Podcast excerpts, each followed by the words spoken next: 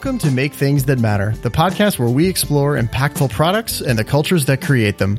I'm your host, Andrew Skotzko, and if I'm doing my job well, each episode of this show will help you to do meaningful work, make things that make things better, and have a great experience doing it.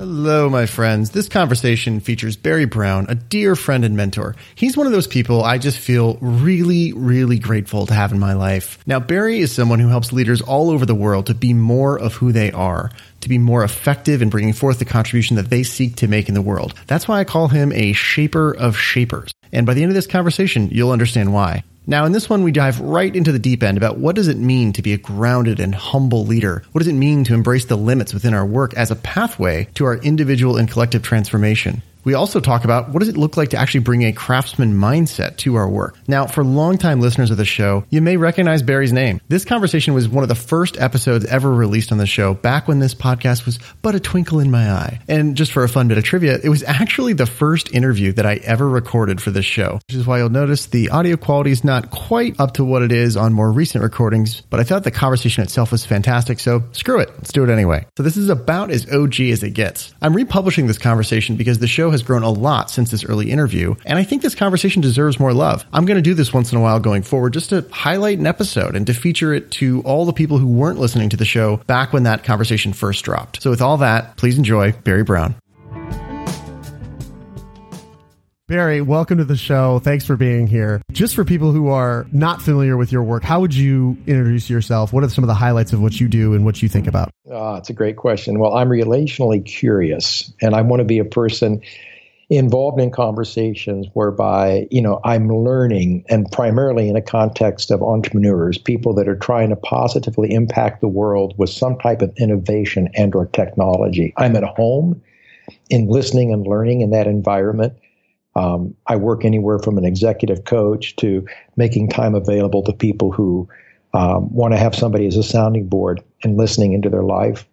Uh, I care a lot about the city I live in. I've lived in San Francisco for 32 years with my wife and family, and I I, uh, I connect the city to the name of Saint Francis, a life well lived, whereby I see compassion in the way that man lived needing to couple with the dynamic innovation that's happening in our city and valley. So I'm about the conversation of compassion and innovation. And I'm about the development of entrepreneurs so they can do the good that they're seeded to do in the world.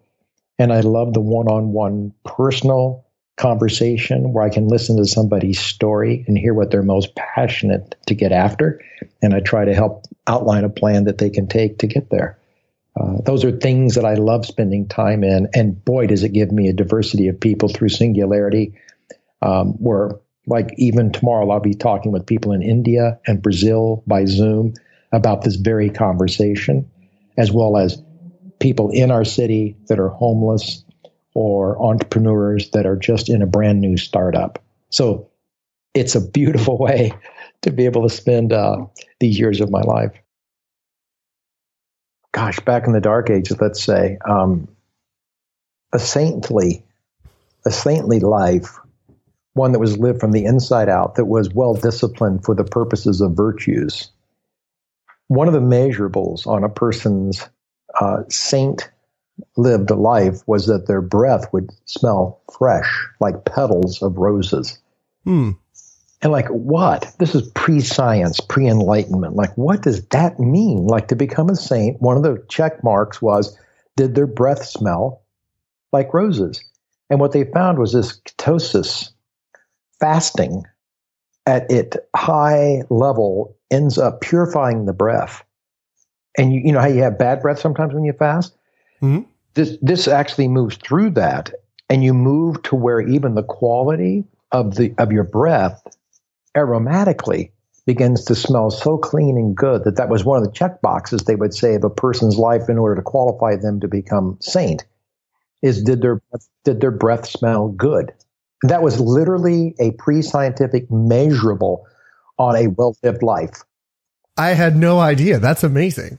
Is that not crazy? Because they know that when the blood doesn't rush to the stomach for digestion it's free to go to the brain for deeper thought meditation and then you know like you said you can put then you can put your body into submission to your mind because your mind now is overcome your body right you're not at war so much So, you know, let's go to the gym. I don't think I want to go. My body says, so my mind goes, well, okay, I thought I'd just ask. Well, here you have more mind control than body.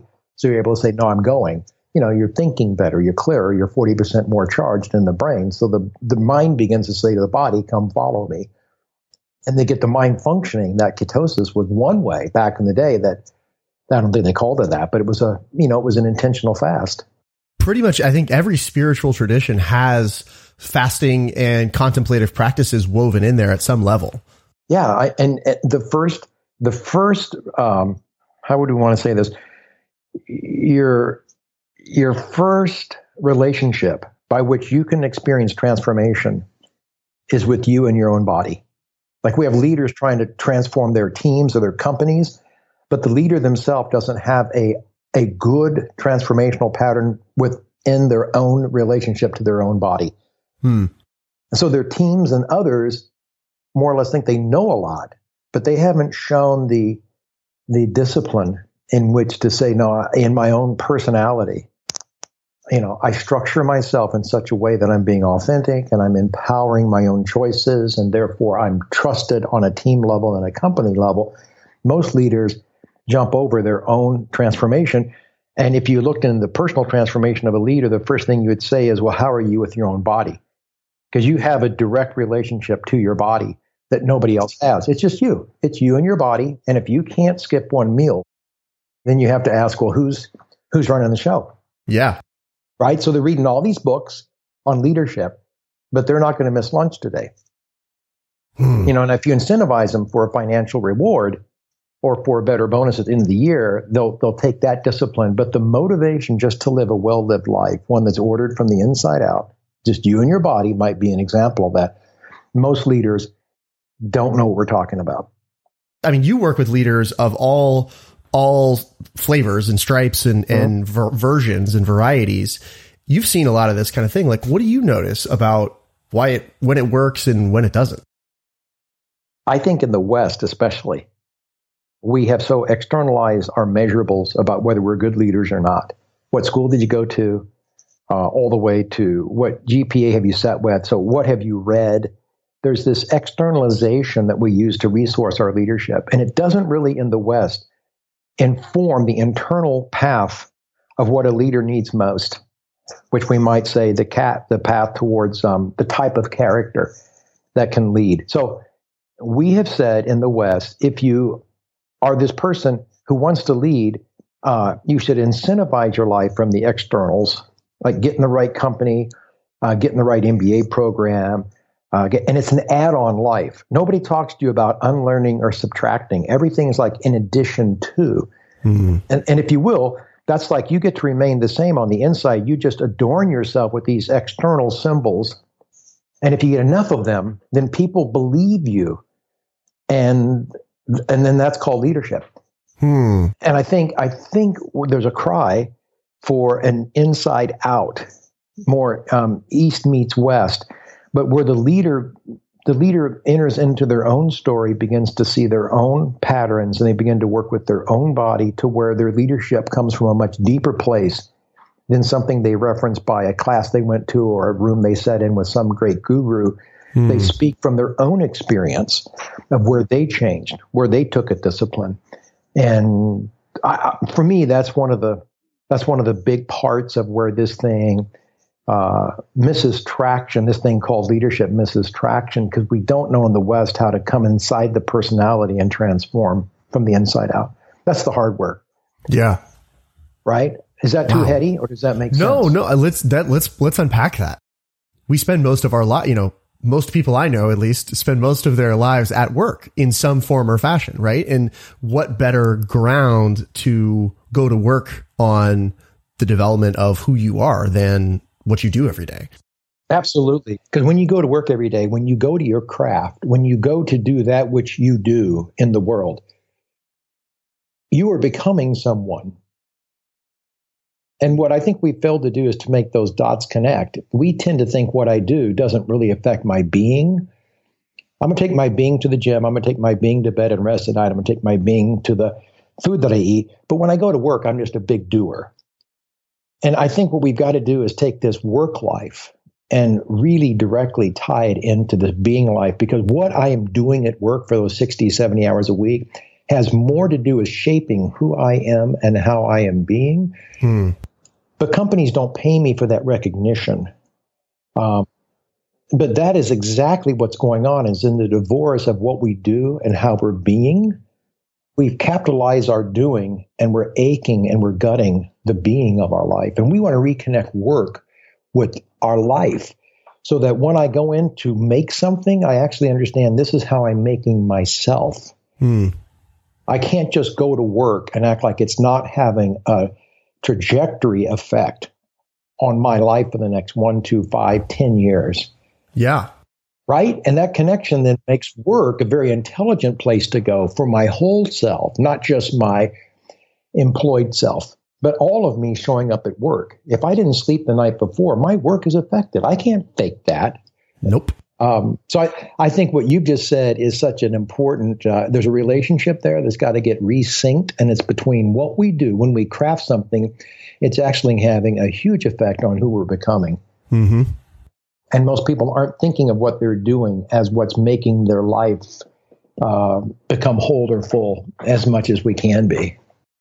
Love everything you just said, and completely agree. So what I'm what, what I'm curious about is when you meet somebody like that, right? You meet someone who who really has this disconnect between mm-hmm. what they're doing every day and who they are and who they are becoming. Right. Where do you start? Uh, you start trying, you start working with them that they don't need their current, they don't need to leave their current job to find themselves. Meaning isn't tied to a different position in another company. There's not a magical lineup that if they were to find the perfect or the right job, that suddenly this this sense of meaning and alignment would be granted them. Um, again, that's externalizing their transformation they're they're trying to source in the job they find the life they want, and it doesn't come that way. Hmm. There is a relationship. You know, you want to be. You don't want a guy. You know, uh, a person who can lay bricks. Um, you don't want them in a in a brain surgeon type vocation because there's some types of capacity that have to be obviously honored and matched up with the type of work you do. But for the most part, the job is just the job. And I think we've got to help people understand that the traction for who they're becoming and the person they want to be can be done in the in the job they have currently. Hmm. So first thing I have to do is kind of talk people out of thinking that there's a magic out there and they want to pump the job they've got because they want to go find that alignment given to them in another job. I mean, no, no, it starts where you are with what you're doing. Start where you are with what you've got. Right. Start where you are with what you've got. But you know, that's one of the hardest things to start to do. But that's what you bite down. When you go to the gym, you go, you take the body you've got.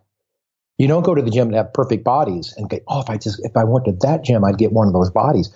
No, you, you take the body you've got and you go to almost any garage and you can start working on it.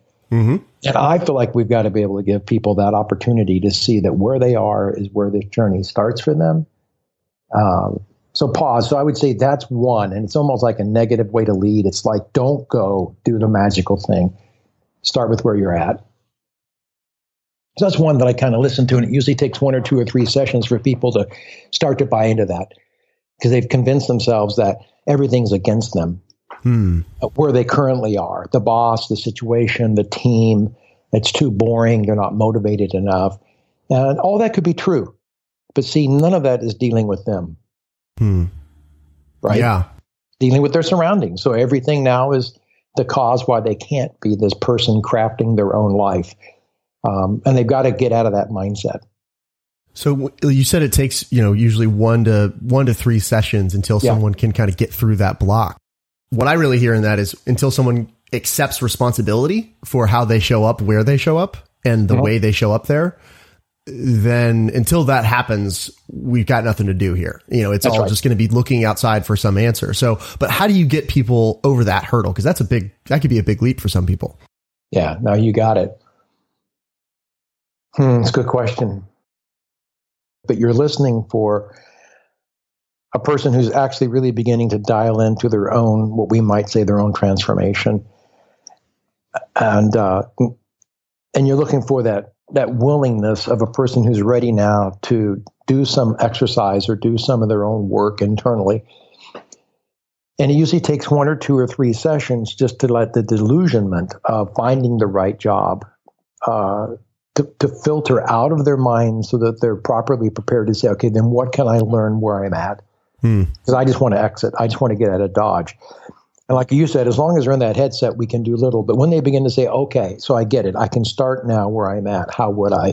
When I start to hear that language, then I realize, okay, now we're getting ready to move into the positive space of what's one thing they can begin to do in their current workplace that starts to create from this mindset, like we might call a new pattern of how they relate to work and themselves. Mm-hmm. Um, so, still generally speaking, but I find the disillusionment factor is is so important, and yet it takes two or three sessions just to start realizing that there is no escape door out of their own life. They've got to enter their own life where they are with a different mindset and, and embrace it. And uh, that's hard for us. That's hard for us. So we're always going to blame somebody else, project something else, or look to another job as the perfect place to really help me take the advance I want. It's like, yeah, no, no, sorry, I understand how that might sound right, but we're still avoiding you. Yeah.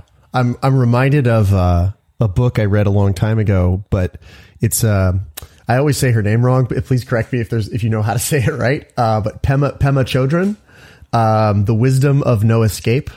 Yes. Oh, good title. Yeah. It's uh, are are you familiar with with her? I am, and I have not read a lot, but what I have read, I've really liked. She's she's rooted, she's centered. Yeah, she's she's coming from somewhere yeah. you know deep deep in there, deep exactly. inside. Um, exactly. Yeah, it's it's. Uh, I was just looking up that book on Amazon. It's. Uh, I think it's a brilliant book. I love this this this uh, description. It says this book is about saying yes to life in all its manifestations, embracing the potent mixture of joy, suffering, brilliance, and confusion that characterize the human experience. Mm-hmm. Uh, Pema Chodron shows us the profound value of our current situation and of no escape from the ups and downs of life. There you go. Like, boom. That, Don't mean, you love it? I, I do. I, it also, it's it's funny. It's scary. I think it's scary too, but I love it at the same time. Oh, it's so scary because it's you know we want to take that list and we want to clean off all the words we don't like, like suffering was in that list. Like no, no, no, no, no. The good job is one where you don't suffer. In fact, we think if you're suffering, you're in the wrong job. She's actually put it on the list of things that tell you that you're actually you're in the right place hmm. when there's a when there's discomfort. I would actually add to her list too uh, limitations. When when you have to deal with your own limits, because we're constantly trying in our possibilities and potentiality to overcome our limits. Well, that could be true, and there's a lot that resonates with us when we hear that.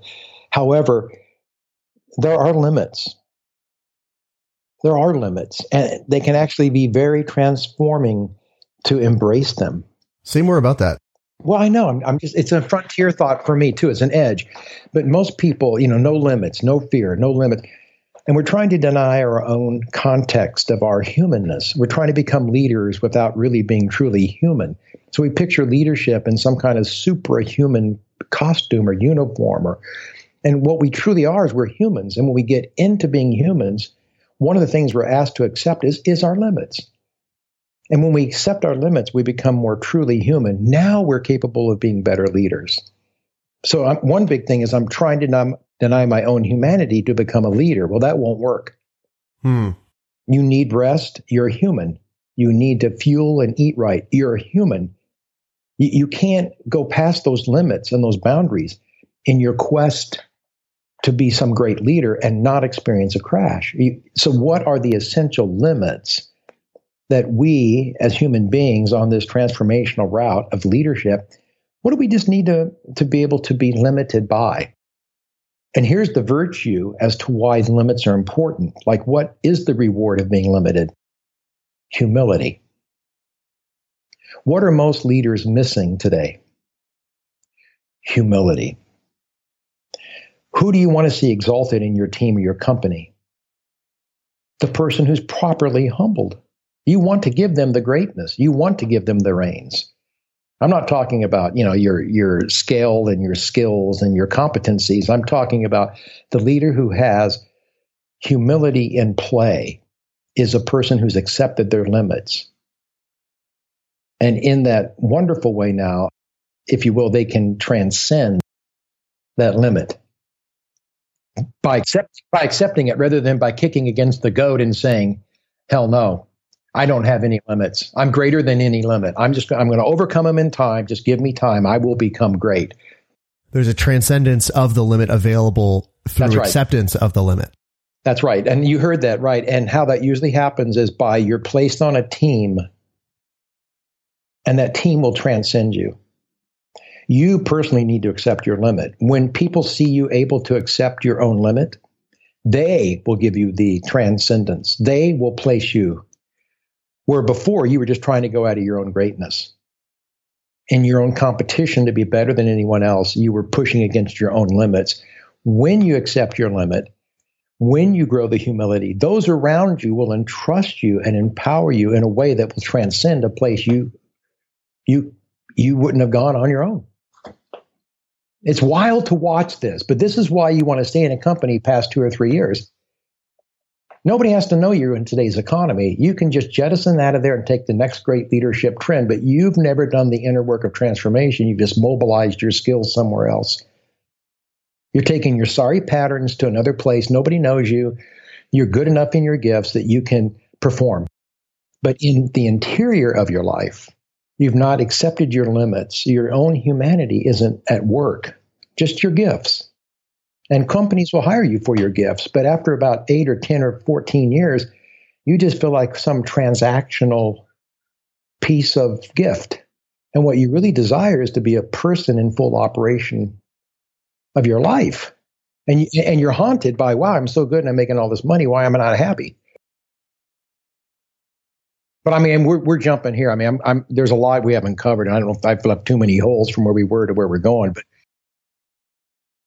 what you just said, I have to tell you, just completely like I, my mind is going, no, he, I don't agree with him. That's good, perfect. Because like, that, good, let's, let's explore it. Let's, un, let's uh, unpack it. Because I'm sure I'm not correct 100. percent You know that. well, well, like all things, right? The, the, the, you know, it's, there's probably, the real answer is probably somewhere in the middle all the things that I've learned and internalized and, and believed around you know growth mindset and um, the ability for you know I, one of the things I believe is that you know humans are sort of born adaptation machines. It's like if we have a superpower as humans, mm-hmm. I think it's mm-hmm. the ability to grow, learn, and adapt, right? And the fact that people do have strength, they do have uh, interests that can be developed into real strengths and real mastery. Like so, on the one hand, there's that. And then on the other hand, there's what, what Barry just said, which is, you know, you have to accept your limits to transcend mm-hmm. them. And so I'm just, mm-hmm. I, I, tell me a little bit more about how those coexist. Yeah. Gosh, way to, way to put it in such a good frame in is that you said it, but we got to say it again. What you just said so well, when two things don't complement each other, that's the proper tension for a new creative thought. Right. And so instead of and I, I, just love that you said that because instead of canceling one for the other, which I'm not going to do in in argument for one side, you want to hold both of them in a tension where a third thing pops forward, right? So what I'm saying in that framework is that the West in its leadership mode has moved to mastery of strengths, growth and adaptation, and they've silenced, they have become dualistic. They have canceled out the other side, which is, well, what do I do with my limits? Hmm. And, and what I'm saying is, when you start to cancel, what do you do with your limits?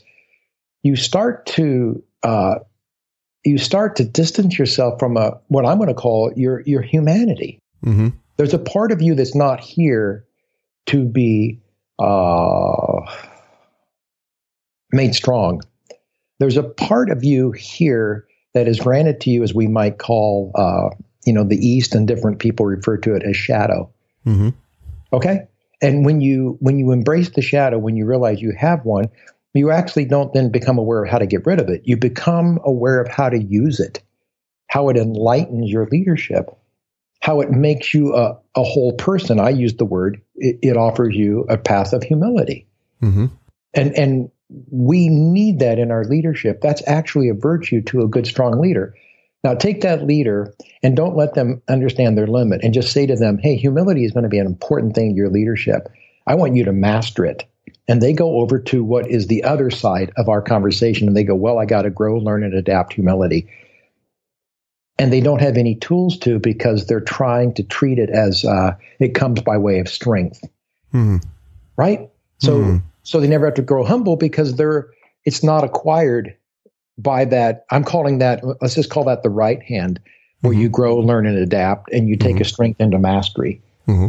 Right? So mm-hmm. you don't learn humility by the right hand. Hmm. How do you, you learn humility?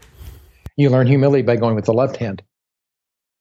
That is, I, ha- I have a limit, I have a limit, and that limit blesses me.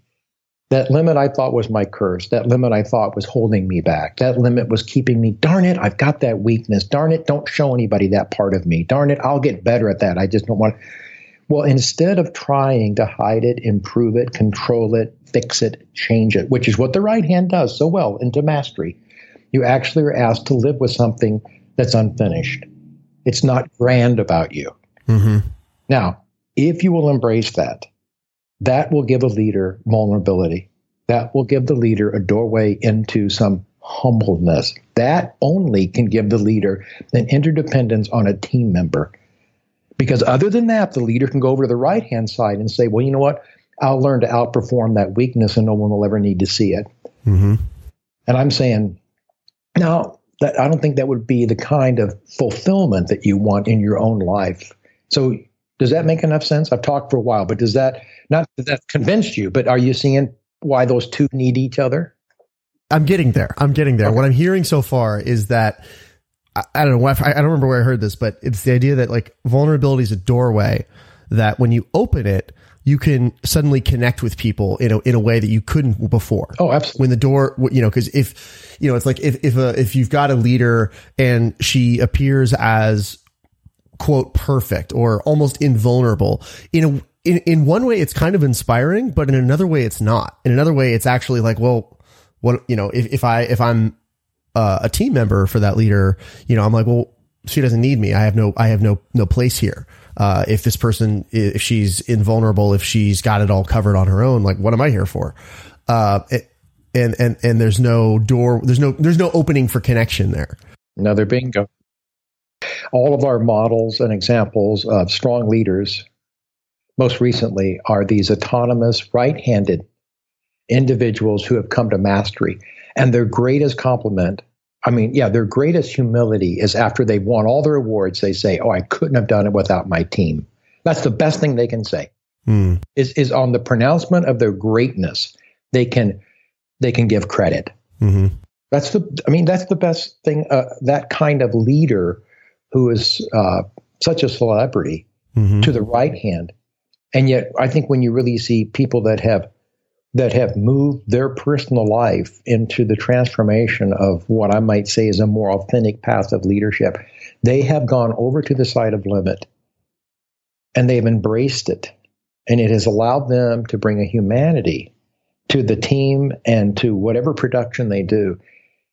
And that's how they transcend they get actually more out of others and themselves by embracing their limit than if they had just gone over to the right and said, I really am here against all limits and I will prove it by how I drive myself and my team. So conceptually, this is making sense, but could you give me like, what's an example of a, of a, like, what is a limit that a leader would do well to accept yeah, it's a good question. I'm trying to get down because what I find is happening on the left is on the right, it's production and measurable. On the left, it's almost interior and culture, if you will. It's like yep. you know when you're sitting in a team meeting and the leader makes it safe for you to be real and to say, you know, I dropped that ball. Because you've heard the leader say it before. And and in the vulnerability, there's an authenticity that team begins to experience in the culture. And when they do, there's deep trust Mm. And they start to connect at a level of trust that a team that wants to highly perform has to have.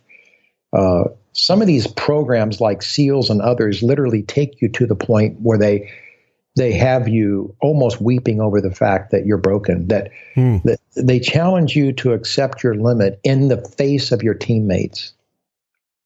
Mm. You no longer are the bright guy that comes with all the pedigree and you're the best SEAL ever. They literally, in the midst, in the context of your team, they, they let you grovel at some point. They break you down. Yeah, you couldn't carry it any further. Now, now, now, I'm not totally down with that, but I'm trying to use that as a way that corporate America detests that and doesn't allow that at all. Like, there's no time for that in this meeting. A safe leader who's operating on the left hand side will use strategic times to show their own weakness to their team in the midst of their team, which says to the team, you don't have to hide here. We can build deeper trust with one another. And in time, that's a greater tool this team will operate for higher performance than we could if we didn't have it. So I think it's more of a culture. It's an ability to to not hide, not to be a hypocrite, to actually say I dropped the ball. Uh, they begin to operate more like a team and a unit when they accept their limits rather than deny them and act like I didn't drop that ball. I don't do that. You know, I'm, I have mastery, and you can't work with that person. That team is that team's not being very real, um, and that's the right hand only leadership. So I'm I'm still being conceptual, but I think you can begin to play out meetings you've been in where you realized the leader wasn't allowing it to be a safe culture for team members to literally be authentic and real with each other, and therefore they're not building trust. They're just building. They're just building performance. Mm-hmm. Yeah, and, and I would actually draw. Uh, I would I would amend the the wording slightly in that last okay. phrase, uh, just because I think there's performance can mean multiple things. It's almost like what I'm hearing you say is that if it's not safe to be real with each other, mm-hmm. then it's all just a show, kind of. It's a it's a show we're putting on for each other um, hoping no one sees behind the curtain. And so what I'm what I'm hearing, you know, because you're right, we're, we're, a little bit conceptual, but I'm trying to just reflect on some of the meetings I've been in, how that how this may have shown up, just to try to make it, you know, a little bit more concrete and, and actionable. Absolutely, I've got one. Okay, go for it. Uh, when I was young leader, I was I was the leader, team meeting, and somebody asked me a question, and as leader, I felt like I should have answers to the questions. Mm-hmm. So I, I actually spoke first when this question came up. And I didn't know what I was saying. Even when I was talking, I knew I wasn't making much sense. I was just talking in circles. But being the leader, I felt like I needed to say something and just show that, you know, I had the data or the content. You know, have no fear. I'm in the meeting, and leadership shouldn't allow uh, silence or an I don't know answer. I mean, we should have a, a direction to go. So I started talking. I got into it for about 30 seconds, 45 seconds, and I just kind of mumbled my way to a close. And another team member said, You know, I got an idea. And somebody said, What? And they said, I just think Barry shouldn't feel like he has to say something because he's the leader. Hmm. And I just and I just went, Oh my gosh. Now that's a different kind of culture. Something new can break through because Barry has a limit. He's the leader. But he too didn't know what to say, but because of his role, he felt like someone should say something. So I mumbled my way through kind of nonsense. Mm-hmm. And in a real practice that day, I can remember thinking, I want to refuse in my leadership talking when I don't know what I have to say. Mm. Now, I could actually bring that up to the team and say, hey, I, I want to make a practice of this for myself. And they had granted me that. I accepted a limit in the context of my team, and the team grew because of that. Because I was limited, the team actually started to grow stronger. And I thought the opposite was actually important. The team was kind of depending on my strength in which to make everything okay. And it just wasn't true. That that day was a pivot for that team and my own leadership. What I what I hear is that that whoever that person was on the team, mm-hmm. they suddenly made it okay for you to not know the answer. That's right. And believe it or not, the culture was all set and I was behaving accordingly that that wasn't true until they broke the ice and gave me a limit as a leader. I felt like I had to be the great super leader. Yeah, no limit. You, you, had to know it all, had to have every to answer. Absolutely. Couldn't you say, imagine, I don't know. Yeah. That's got to be tiring. Oh, can you imagine the burden and the anxiety? And and and therefore the hypocrisy and then think of the people that aren't getting a chance that actually had the answer to speak up. So they're being dwarfed. They're being you know miniaturized. And here i am trying to be bigger. And the limit is what needed to address that context. Just the limit. And it humbled me. Seems like a lot of this really comes down to a leader's ability to frankly manage their ego there'd be a lot of that. Because some because some amount i mean some amount of ego i think is probably healthy and necessary and good you know in having confidence and all that but it's it's it's when unchecked uh that's that's a that doesn't go i don't think that goes well. I like that. For people who don't know you uh and, and don't have uh the history the, the history you and i have over the, that we've built up over the last couple of years you know I, one of the things i've always seen you to be is you're one of the few people I know who walks into a room that's full of strangers and very quickly makes it not a room of strangers. Mm, what a compliment. Thank and I've you. seen you do it on a group level, but I've also seen you do it on an individual level with people who you just met. But some somehow uh, they feel safe to have a very vulnerable conversation with you about their limits and wow. to start to. Uh, terrific. I'm, I'm get, thankful you, to hear that you somehow you grant them the space to explore their own limits around you. And I, I'm amazed by that. I, I want to know how you do that. like just selfishly for myself, how do you do that? Gosh, you know, you make me sound maybe, yeah, I'm sure better than I am, but I love that. If, if you see that, it means if you see that, you have a receptor, right? So you have it in you too. And you like it maybe in me because you already so desire it for you. And I've watched you, and I think that's one reason we love to, to kind of walk it out together. Uh, you know, I think we're through. Um, uh, there's a value, first of all, that I believe if if people will just remove what I might call the manhole cover of what they have placed over things they don't want other people to see, or places they fear if others ever saw them that they would be disqualified as credible people or potential leaders. If we can make it safe for somebody to remove the manhole cover and actually let out more of what's going on in their story or what they quest or long for, um, there would be a new creativity and energy that would vitalize their lives. And so that manhole cover has said to most people, don't ever let this part of me or this part of my story be heard or seen. Therefore, the cover is what's my strength and what am I gifted at? Hmm. Constantly talk about that and bring that into the room. Let that be my identity.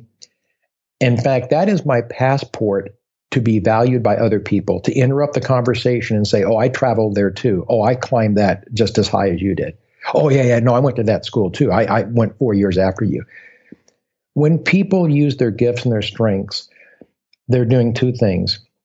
One is they're continuing to cover the part they don't want out. And I'm saying there's all kinds of energy down there that would be great for them to let out appropriately. And the second thing is, is they're entering a competition without knowing it. And strengths tend to compete. And we want to collaborate. We want to cause leaders who know how to collaborate at deeper and deeper levels of creativity. And most of our strengths and gifts just have us competing and they don't build real bridges of connection with people. They just make our ego a little stronger in the room so people might think that we're worthwhile. So when I walk in a room, what I want to do is I want to stop my need to present my ego in accomplishments and who I know and what I've done. And I want to open up a space appropriately, not super deep, like it's not, you don't walk to the deep end of the pool and dive in, but you want to start wading in at appropriate levels of, of something other than what I'm really good at. Hmm. And what I find is when you start that, you look for another person in the circle or in the conversation, and usually well, one or two things will happen. Somebody else will meet you that same depth, and now you're off to a good conversation.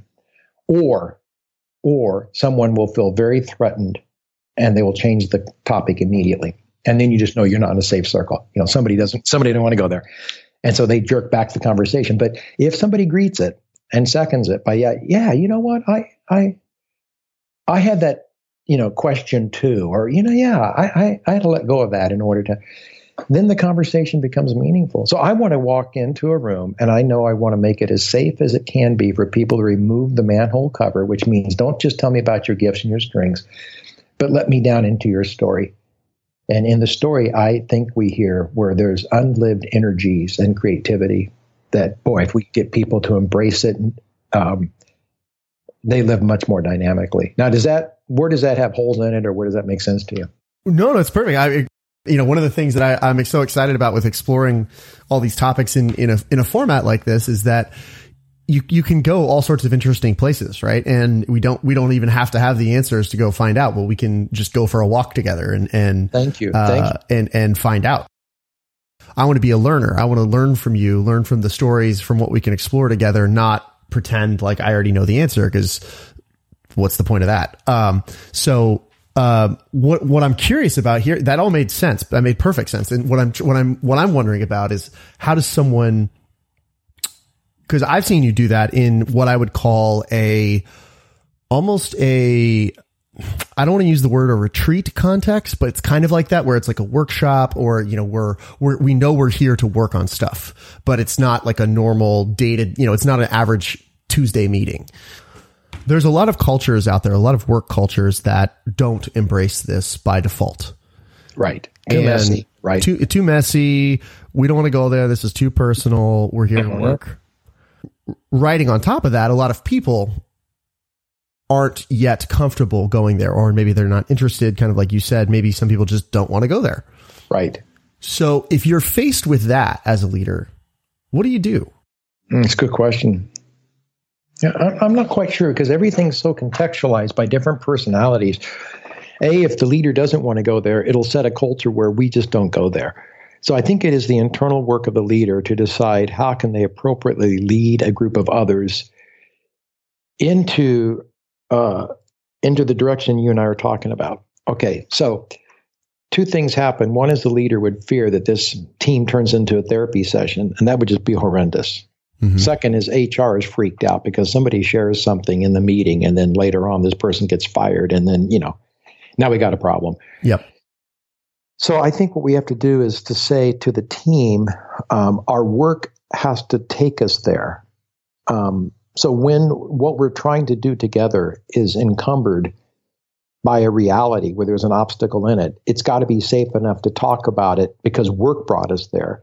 What this encumbrance is and name it. And I use a tool of about three to five whys when I hit something that's encumbered a team from performing on. And I, whatever it is, we try to describe what is it. And then after we say, well, it's it's this. Um, we, you know, we overestimated our ability to do blank. And well, why did we do that? And that's the first why. hmm And so then maybe the truth can be told. Well, we felt pressure to come up with a bigger number than we thought we could actually perform, but we really weren't given any options. Okay. So why is that? And if you can let a team by their work begin to lower themselves, they'll they'll begin to lose the task and they'll begin to talk about the more of these dynamics you and I are talking about that are setting in their culture expectations, fears, phobias. And when a team can start to be safe uh, in unpacking those things, that goes back to the other part of our conversation. They're actually becoming a better team by that which they're making together. hmm But it's because the leader brought time in the meeting to hit the encumbrance and not just have them overcommit to doing better next time, but actually unpacking well, what's under that, what's under that, to where that team is getting used to the language and the culture of insight and what we call respect, which is looking at it again from different angles. And now they're getting an intelligence about their own personal dynamics with one another, their team dynamics, and they're really becoming a smart team. Um, for me, Andrew, that takes the leader who sees the goal wasn't met and doesn't just have them promise a better performance, but goes under it and lets them begin to become intelligent as to what were they up against. That's what I would do if I had a meeting on Monday and I'm going to sit there with the team. I wouldn't come in and say, "Hey, we're going to all share. We're going to just going to you know we're all going to share something personal." That freaks people out. But here's a work and here's what we did really well or here's what we didn't do well let's unpack it Mhm. that those are very very transformational kind of moments a leader can do what we're talking about does that make sense is that a little more concrete No, it makes it makes total sense. It, it's going back to the example you gave a few minutes ago about your colleague who made it okay for you to not have an answer. Right. They broke the ice, and I think that's kind of what that's what I'm hearing in this is that it's the leader breaking the ice to say like let's let's have some real talk like let's really talk That's about right. this um, and making it okay to go there i'm thinking about one of the teams that i work with right Mhm. and so one of the teams i work with and uh, is is a is a totally technical team uh, very engineering driven a very logic driven Right. culture put it that way Okay. um, where some of the softer stuff doesn't seem as welcome in the room. We'll just put it that way. yep. And so this is, I mean, just for myself, I'm thinking about how I can, how I can help that team grow, become better, all of those things. I feel like there isn't interest in going there. And I don't know if that's actually just hiding in my own fear of of being vulnerable and trying to go there and maybe they'll say no and maybe they'll say like we don't want this and something mm-hmm. like that and I'll I'll feel rejected maybe it's hiding from my own fears of those feelings or if this is actually a thing I can't tell Yeah. No, great, great point. Well, it's both. It's right. I mean, I don't want to go there as a leader, and yet I know I need to. And then the team says, "Oh, please don't take us there." Right? We're not interested. Like it's uncomfortable. Can't we just get back to what we? Can't we Get get, back back, to to, our comfort zone? Yes, get back to business. And you and I are saying, sure, we can. We can go back to transactional culture. No transformation needed. What we're making is not going to be connecting to how we're becoming. It's all just production here. And leaders can punt on that. It's it's a gutsy, courageous moment in which to throw out an option in a meeting to see, like I did in that room I walked into, are there any other takers? Hmm.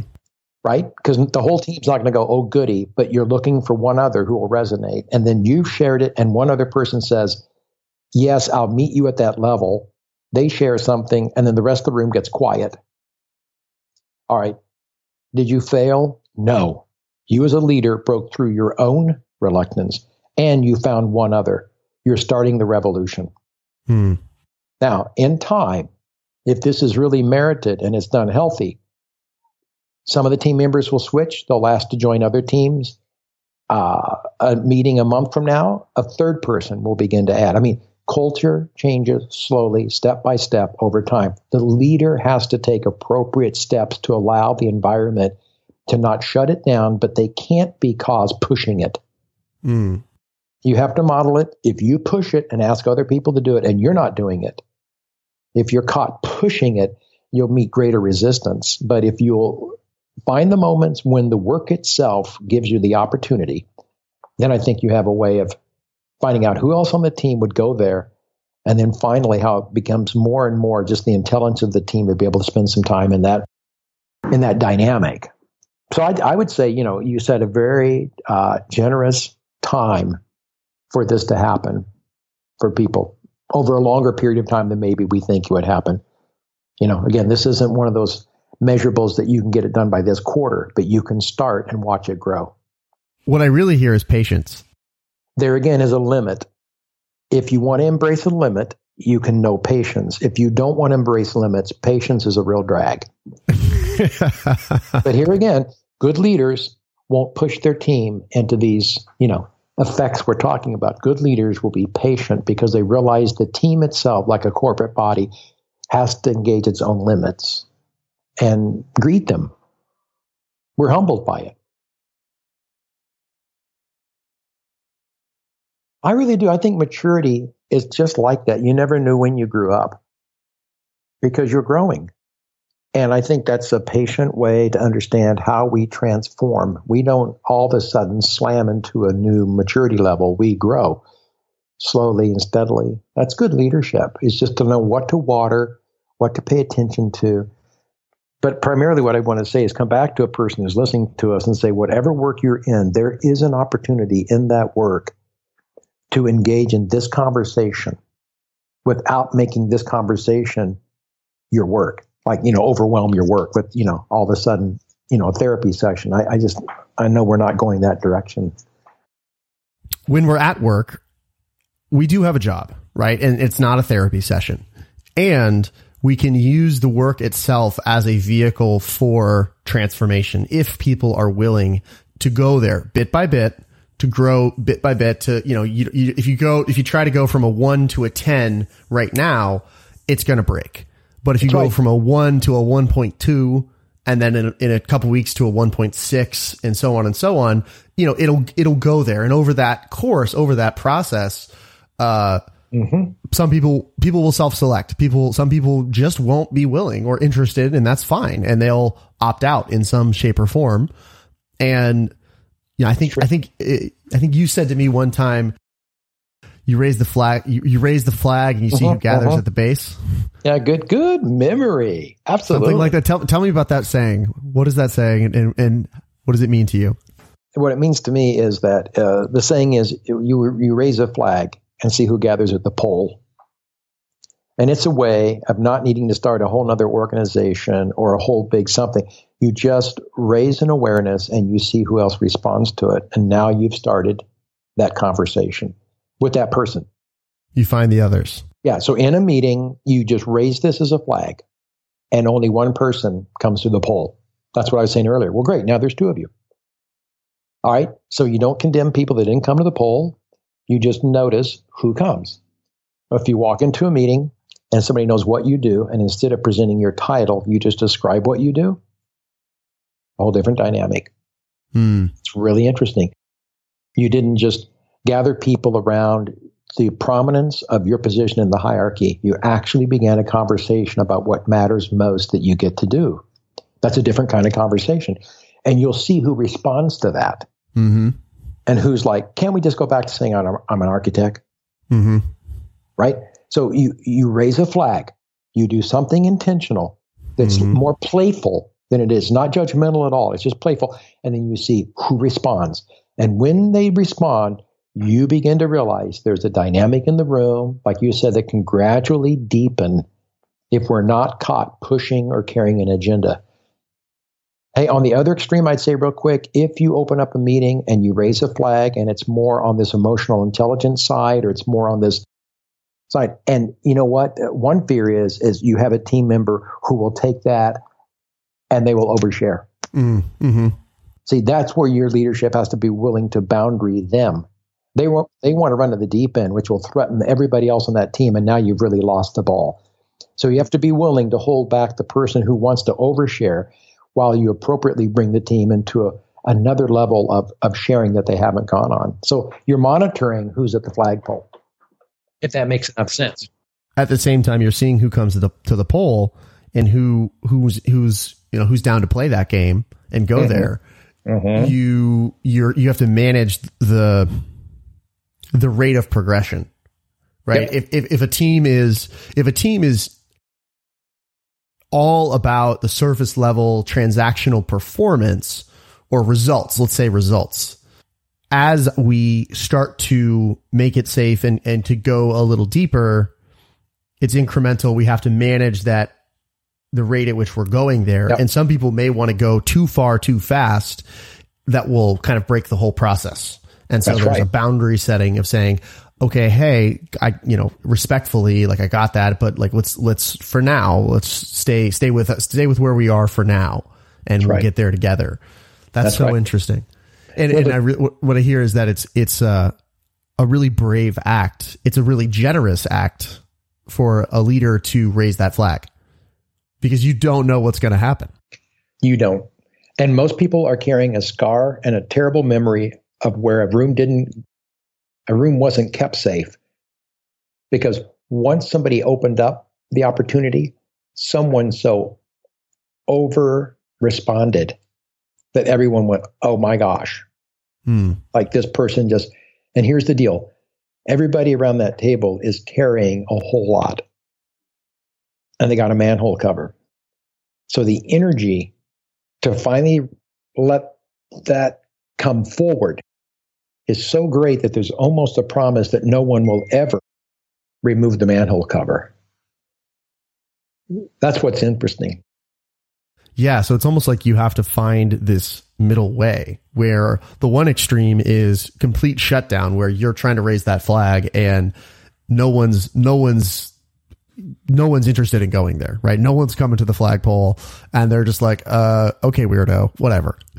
And the other extreme is someone who is, you know, really should probably see a therapist and has been dying for the, you know, there you go. dying to just blurt out everything on their mind. And really they need to probably, you know, you need to take them out yep. for a beer or something. Right. Um, and, and neither extreme is going to work, but instead you have to find this, this middle path of, mm-hmm you know, going as far as we can go right now.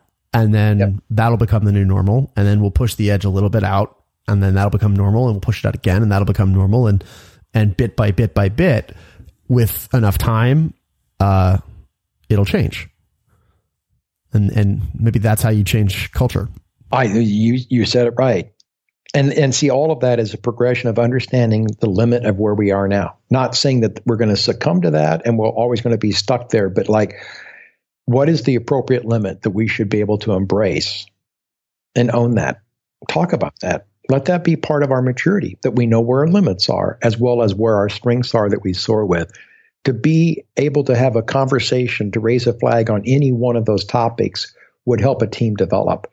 And I think results and performance will show measurably that that team is coordinated and can bring high impact. Absolutely. If you look at uh, I'm going to use uh, this as an example, like Patrick Lencioni with uh, the five dysfunctions of a team. Right? Bingo. One of the first ones is about the the the room to disagree and be vulnerable, right, and be authentic, right. If if you can't even if it's not even safe to respectfully disagree, you're screwed. it's so true. I mean, I don't know how it's else to so say true. it. Well, but and so we don't res- we we we hold that boundary, like you just said so well, by being inauthentic. I mean, we just don't bring conflict to the room. That's how we respectfully not, you know, go. And it's like, ho, ho, we've got, like you said, we've got to be able to air out the conflict, but we don't have any boundaries on how to do that well, or we don't trust the leader to watch out for us if we really open up that topic. Yeah. Uh, but you're right. No, that that's a that's a healthy way to take a look at what's going on. Now, when we make something, we're becoming someone. So whatever the work is, you know, to embrace the work is to find encumbrances and obstacles, places where you can, in a positive way, raise a flag and have a conversation. And then you're no longer just making the product, you are now becoming the kind of person that can do greater and greater things because you are now together at deeper levels. That's good leadership. That's really good leadership it really reminds me of a there's there's a book that if you if you haven't read it, I think I, I, would recommend it, and I think I think you would totally oh good what is it love this book. It's it's a book by a I believe his name is Peter Korn, and okay. the book is called Why We Make Things and Why It Matters. Mm, and he, I love that. He, it's the story of a man who is a I believe he he's a craftsman, he's a woodworker, uh, a teacher and he, if I'm remembering the story correctly, which I might not be, uh, he he got cancer, and he details his his battles with overcoming cancer, um, and his journey through that, but also his journey as a craftsman, and how as he spent more time in the shop and crafting and working, how he realized not only he was not just working on the wood, he was working on himself. There you go, bingo. I love I love that. I'll look for that book.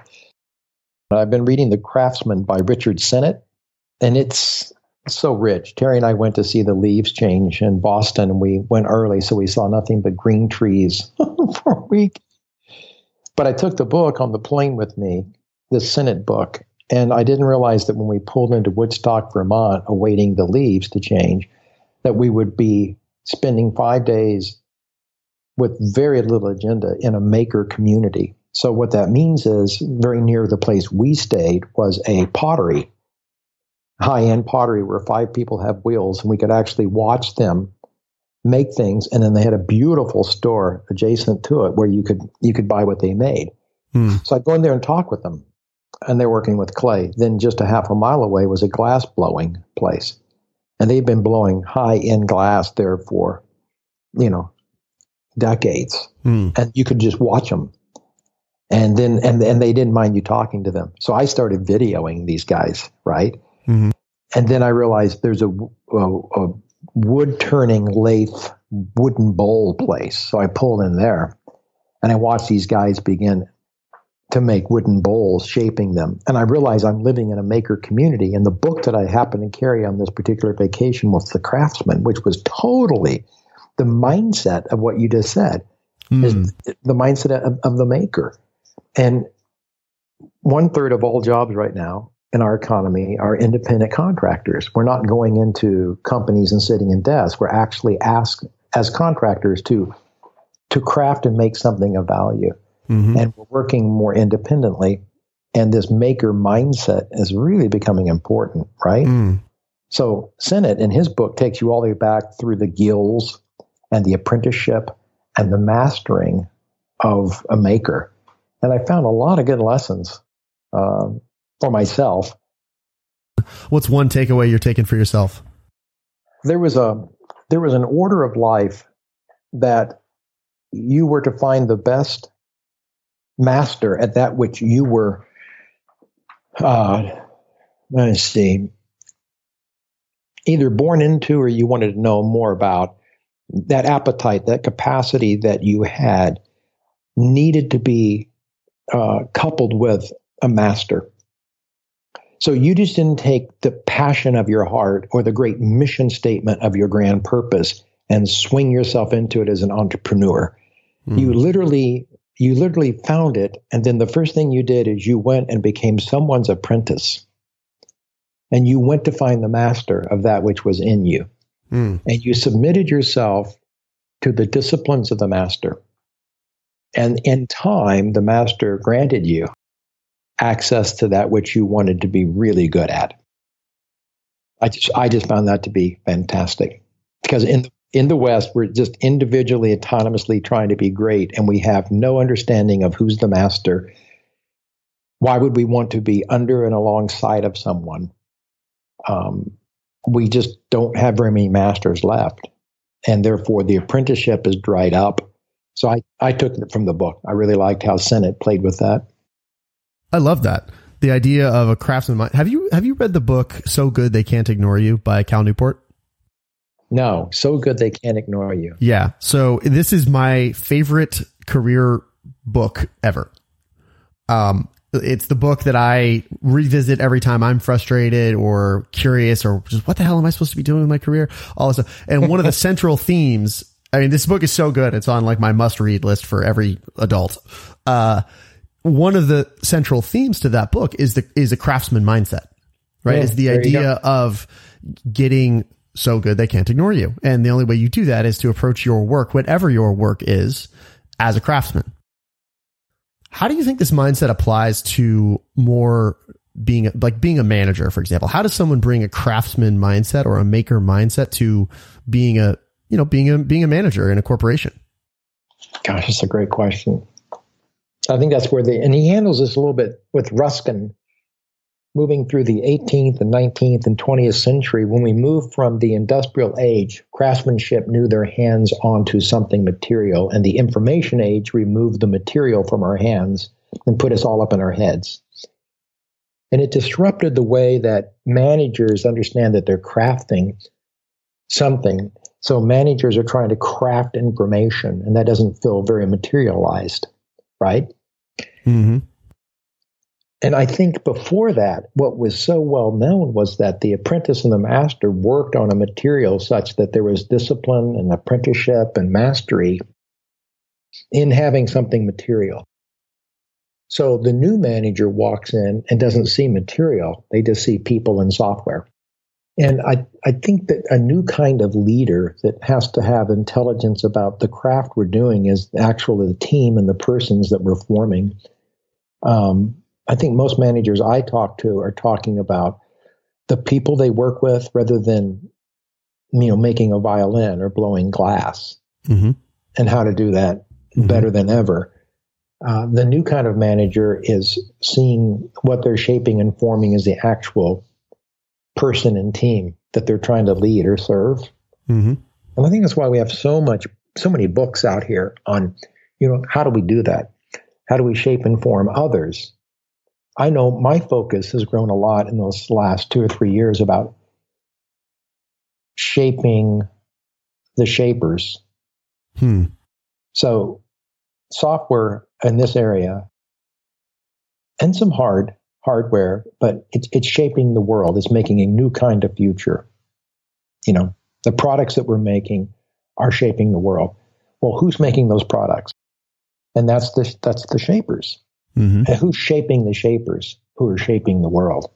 So I'm actually backing all the way back in from a material production to how do we shape people's lives so that they become capable of producing products, services, and ideas that actually make the world far better but, mm-hmm. and more positive. And it's not just a conversation about how do we make better products. It's how do we shape the shapers. And that's where I think there's such a revolution of new thought about what's the new kind of a leader who's not making a violin. I'm making the kind of person who can make a violin. Because when you can 3D print whatever you want in the coming future, what is it you want?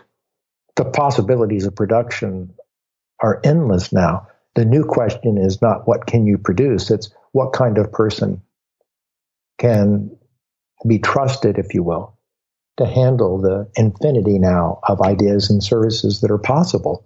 So we got we've got to shape the shapers. And you and I were talking about in our conversation today, like what's what gets a person ready for that kind of economy and that kind of leadership. It's reminding me of something. So you and I have history from our, our history began at uh, at Singularity U, right. and up up in the valley, and um, I remember one of the things that you know, it was it was a wild time. We that summer, the, the, the summer which turned into ten months that I spent there was a very very intense period of time. One of the random things that has stuck with me from that time, and I don't remember exactly where this came out. Was probably a blend of you and David and Peter and who who knows who else. Um, but one of the ideas that stuck with me is that you know if you look at what it takes, like what is the world of business run on ultimately, right? Like what are the means of production? You've got basically you've got the means of production, you've got capital, and yeah. you've got talent, right? right? The means of production, as as you just alluded to, are changing dramatically, rapidly. Uh, look at 3D printing. Look at just it goes on and on and on. Capital has never been more abundant. There's more money looking for a home than ever before. Period. So what we're left with is the scarcest resource is people and leaders who are willing and able to create that kind of world, who, who are willing to use the capital and the means of production that are now so available to create things that to not only make better things, but to make things better. Yeah, it's a great way to say it. And I find that it's it's always mattered. It's always mattered. It seems like it's mattering more in the present and the future. What? That that leader, that talent pool, being capable to really take the kind of capital available to us now, the crazy money, crazy, crazy money out there, and all kinds of means. And you're right, then it's like what kind of person can really scale in the present and in the future? And it's going to be one that's more inwardly ordered, one that is more centered from the inside out, because the outside is is scary with temptations. There is so much that ask us, what do we really want out of all these means? What do we really want out of all this capital?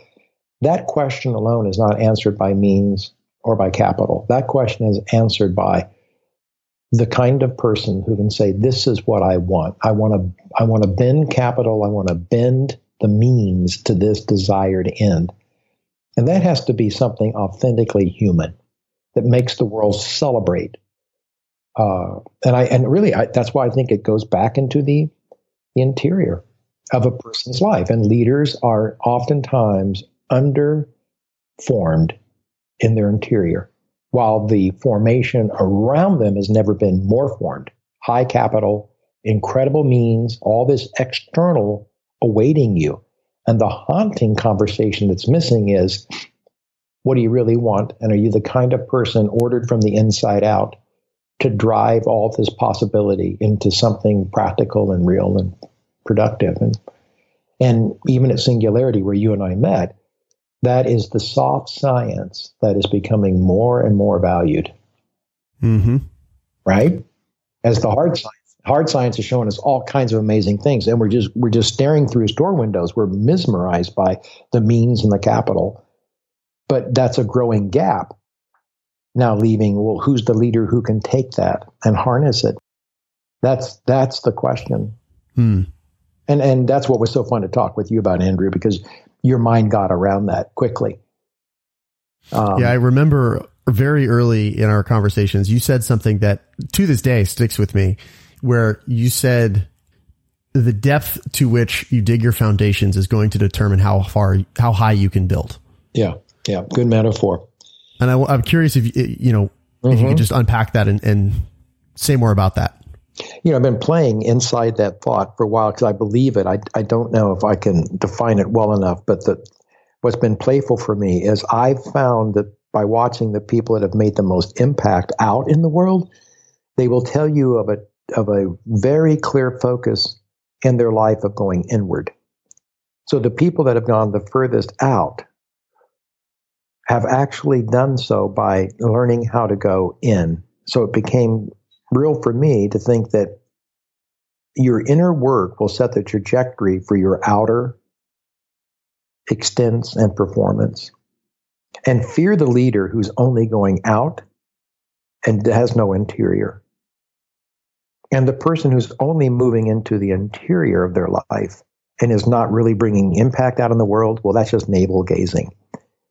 So the monk and the meditative and the contemplative talks about the interior life, but are they getting anything done outside of their monastery? Whereas the worker and the producer, and oftentimes the leader, is so externally involved in impact that they're they're dry on the inside. So you and I were talking about obviously bringing those two together in the way that they feed each other. At one of the earlier Singularity uh, commencement times for the GSP program, Larry Brilliant was asked to come, and Peter Diamandis interviewed him live. And he had just come from the Pentagon, and he'd just flown in from Harvard, like the commencement address. So, like, wow, you know, he's got everybody's ears turned on now in the place, like, and we get him. So, so Peter asked him the obvious question: Well, what are you saying to the Pentagon, and what are you saying to you know the graduates of Harvard, and what do you have to, that you want to say to us? And Larry, without any hesitation, says, "Oh, I'm very clear on my message any leader that sustains their impact over any time has developed a robust interior spiritual life. He just dropped it, just dropped the mic right there, just boom. Because we realized most of what we had done was taken entrepreneurs and help them democratize and digitize and move out into the world. Very little had been done about creating a robust inner spiritual life in this incubator. So here again, you know, so many programs for leaders miss the opportunity to give them a measurable interior traction for their own life.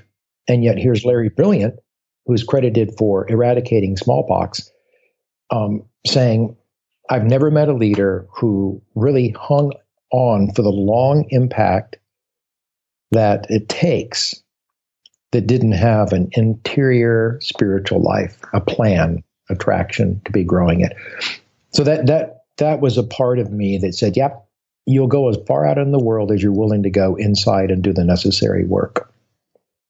And that's what you wow. and I that's what you and I kind of talked about. And then everyone goes, "Yeah, I totally agree with that." And then what you realize is to go out in the world has a lot of measurable science, hard data. To go interior, we just don't have much leadership in the West about, well, take me inside. Well, what would I do next? How do I develop? How do I transform?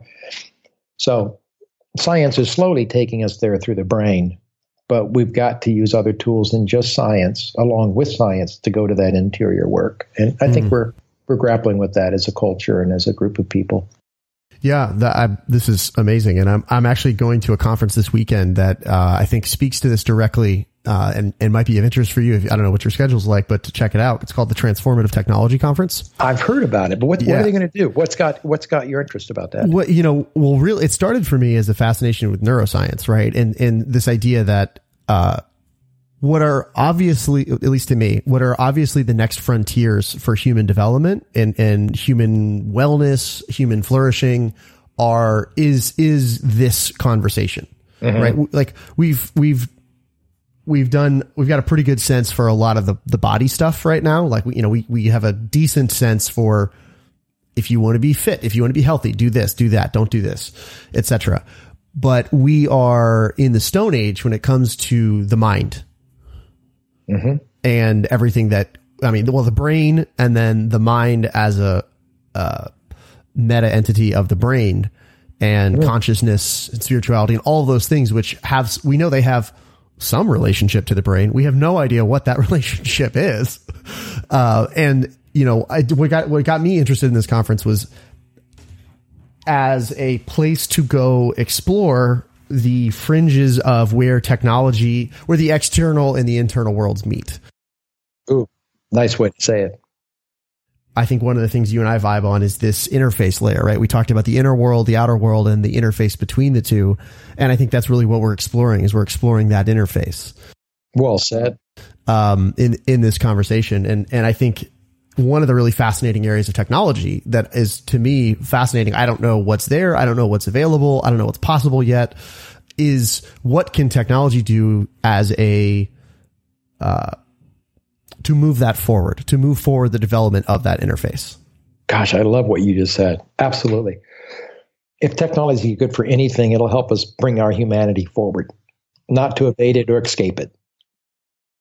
Yeah. What what is what is you know what is the what does it look like to have technology serve our humanity instead of replace it? Absolutely. And this is the danger zone that has a lot of backlash and reaction because we got into it by an intrigue of how fast and how far and how efficient. And now we're realizing it's, it's shaping us according to speed and efficiency. And, and that's not how humans walk. We walk about three miles per hour, right? We're in our bodies. We're in our bodies. And if technology can't come to serve that and enhance our humanity, then it is a threat. And boy, it's just become all about robotics and nano and exponential. And I think the new conversation is well, what does it have to do with interfacing in our humanity and our flourishing and our wellness? And like what you just said so well, that's why these conferences are popping up all over the place. And it's really interesting to watch. Uh, but you know, I think that is a wonderful place to to sort of wrap up this conversation. It feels like a natural stopping point and and a uh, a, a bookmark for a future conversation for sure. Because we're just, I feel like we're just getting started in this in a larger conversation here.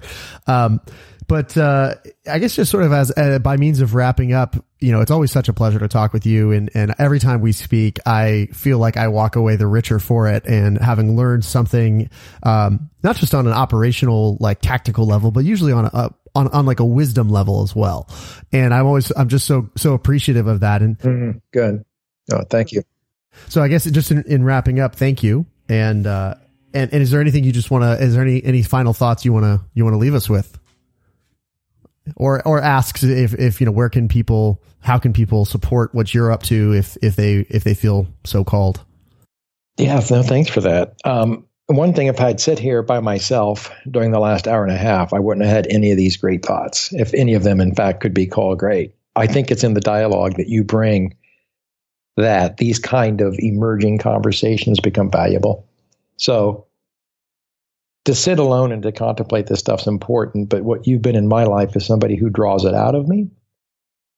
And I find, just like we've talked about, a leader on a team who will afford vulnerability, that leader becomes stronger in that act. And that's me saying, by spending time with you and talking about this, just having a conversation by which we didn't even know where it was going, I'm made stronger today. And so I just want to continue to say that this socialized way of being transformed, we've we've got to depend on one another. I'm stronger when I spend an hour with you than if I'd sit here and try to write deep thoughts on a page by myself. Um, and I have a journal open of Andrew thoughts that you say to me, and I walk away later, and now I have something to think and contemplate about because I've been in a conversation with another person who's alive with this and curious. And we we've got to socialize these kind of conversations so that we can think later by ourselves. And I really appreciate our friendship to do that. And yeah, I'm eager to see where further conversations go. And uh, today we'll work on the ethics in terms of how they inform design thinking. And, um, and I'll have a couple of other phone calls uh, with entrepreneurs that I'm eager to find out what they're doing in the world and how they're talking about some of the same things that you and I, Andrew, have talked about. So thanks for focusing for my day. And I'll use it with other people, I guess is what I'm saying. Oh, it's such a pleasure. Thanks for being here. Thanks for listening. If you enjoyed this, I'd be so grateful if you could do me a favor and take about 25 seconds to leave a rating and review on Apple Podcasts. That helps me reach way more listeners and it also helps me bring you more great guests. As always, please feel free to reach out to me anytime at connect at makethingsthatmatter.com. And until next time, my friends, leave them better than you found them. See you out there.